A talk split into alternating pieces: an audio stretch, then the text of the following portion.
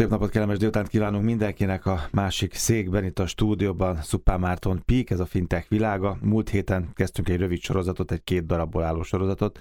Peruban jártál egy delegációval, egy fintekes, ugye pénzügyi delegációval. Erről beszélgettünk, és ez a hét, ez még azért részben egészében Peruról szól, ugye, vagy legalábbis nagy részében. Igen, Peruról fogunk beszélgetni. Múlt héten egy kicsit végigvettük azt, hogy mi is volt ennek a delegációnak a célja, kik, kik voltak ott, kikkel találkoztunk, mit csináltunk, hogy néz ki a perui pénzügyi piac, hogy néz ki a perui fintech piac, erre egy kicsit rákanyarodtunk a végén. És sokaknak meglepő módon nagyon jól vannak, köszönjük szépen. Igen, igen, igen, igen egész, egészről azért van hova fejlődniük. Most a mai adás vége felé meg látni fogjuk azt is, hogy milyen százalékosan a perui fintech piacnak az összetétele milyen típusú cégek vannak. Mindenkelőtt most reggel olvastam a fintech.hu-n egy, egy nagyon érdekes rövid hírt, amúgy tényleg meglepett. Képzeld el, hogy érdemes majd elolvasni a, a, a mi teljes cikkünket is, illetve a forrás anyagot is ott egy jó hosszan boncolgatják ez. Párizs saját devizát vezet be, egy ilyen önálló külön kis devizát.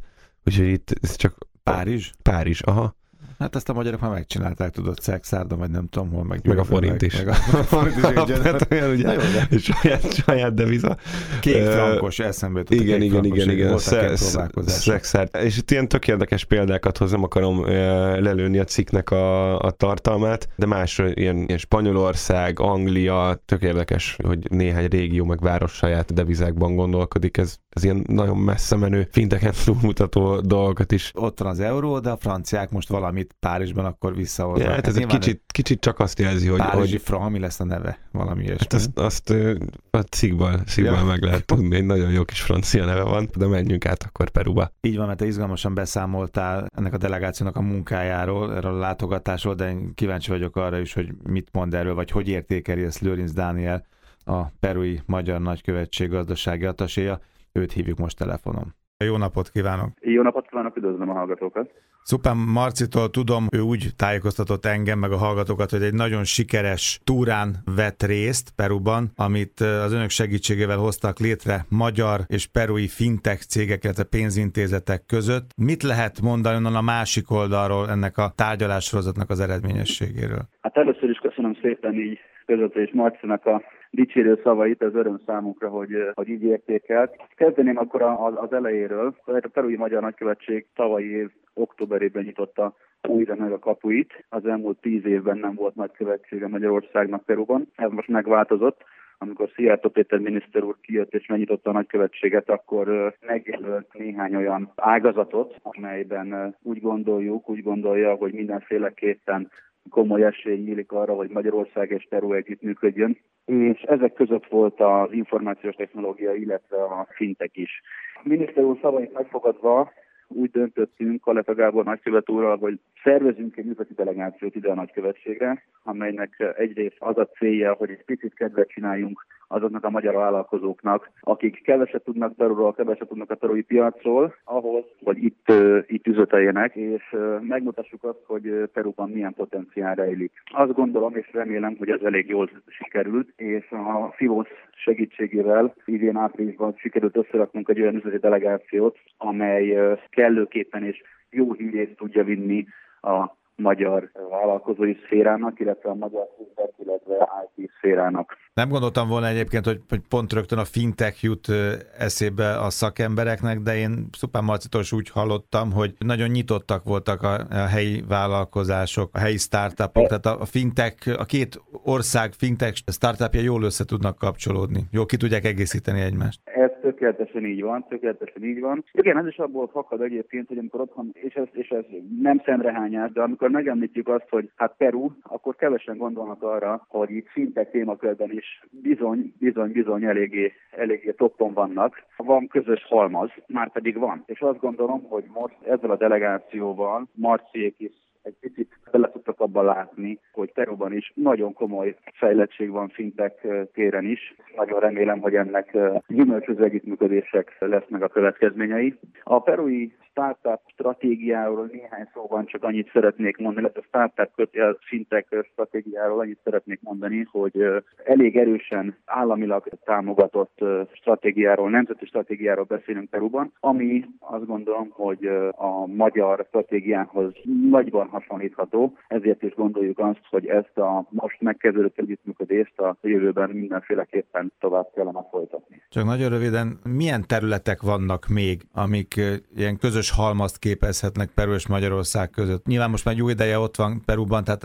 van rálátás a területre, és miben látnak fantáziát? A külügyminisztérium miben lát fantáziát? Ugye a már említett információ technológiai együttműködések mellett a gyógyszeripari, hadipari együttműködés, ami jelentős kell, hogy legyen, illetve mindezek mellett az agrártechnológia. Most olyan ágazatokat mondtam, amiben Magyarország kifejezetten erős, és Peruban, a perui oldalról komoly érdeklődés mutatkozik, és akkor meg kihagytam, bocsánat, a vízkezelést, a technológiát, amiben Magyarország Szintén nagyon áll tulajdonképpen. Nagyon szépen köszönöm. Lőrinc Dániel volt a beszélgető társam, a Perui Magyar Nagykövetség külgazdasági atasia. Atasi úr, köszönöm, köszönöm, szépen az információkat. Köszönöm szépen. És akkor folytassuk innen a stúdióba Szupán Mártonnal, aki ugye kim volt, kim voltál ezzel a delegációval, tárgyaltál, sőt tárgyaltál fintech cégekkel is, ugye ebből azt mondtad, hogy kettőt érdemes megismerni a hallgatóknak is. Úgy indult ez az egész tárgyalás sorozat a kinti cégekkel, hogy volt egy, egy ilyen fogadás az egyik este a, a Limai Nagykövetségen, ott jó sok fintech céggel, bankkal összefutottunk így, így este, és akkor megbeszéltünk a közösen, aki, a, akik így fel kell, vagy akikben fel kell tettük mi az érdeklődés, meg ők bennünk, a következő napokra találkozókat. Többel találkoztunk, de kettő olyan van, amit, amit itt kiemelnék. Az egyik egy uh, insurtech irányultságú cég, a másik pedig egy uh, payment, egy e-wallet szolgáltató. Mind a kettővel van akár a jövőben is együttműködési potenciál. Az egyik az a Hello Zoom nevű vállalat. Náluk az irodában velük három ízben találkoztam egyébként, tehát még az utolsó nap, amikor... Egy hét alatt háromszor? Jó, a, intenzív a, volt. A, igen, igen, ott elég, elég jól haladtunk is. Tudtak rólatok valamit? Tehát a, a névjeteket már e, Igen, kézzel, hogy ott e, így van, igen. A, ott jelezték a nagykövetségem, hogy ők kifejezetten szeretnének találkozni velünk. Valószínűleg ez a, az oktopuszos hmm. Sajtótájékoztató, meg, meg sajtóbejelentés miatt is lehetett arról is, ott hírt kaptak. Aha, igen, igen. És akkor ott a teljes csapatot meg tudtam ismerni, egy nagyon jó pofa társaság egyébként, és nagyon hasznos szoftvert csinálnak, igazából egy B2B illesztő szoftver szolgáltató, kicsit úgy kell őket elképzelni az insurtekben, mint ahogy, ahogy az Eclectic Minds-nak a, a felhő alapú szoftver, hogy beáll a, a bankok, pénzügyi szolgáltatók, Meg tehát a klasszikus szolgáltatók közé. és a, az ügyfelek közé, ügyfelek ugye a mi, mi esetünkben. Itt pedig arról van szó, hogy beáll a, a biztosítók, akár multi-channelben több biztosító, illetve az alkuszok közé. Tehát, hogyha egy alkusz, mondjuk megnézzünk egy Netrisk portált, akkor nagyon egyszerű dolga van a, a dél-amerikai, vagy bárki, aki igénybe akarja ezt venni, ez egy, ez egy szoftver, tehát nem pénzügyi licensz köteles tevékenység, hanem szoftver szolgáltatási, vagy egy szoftveres megoldás, tehát vannak európai ügyfeleik is egyébként, néhány nagy biztosító, akkor nagyon egyszerűen föl tud építeni egy ilyen, akár egy online alkuszportált, vagy, vagy a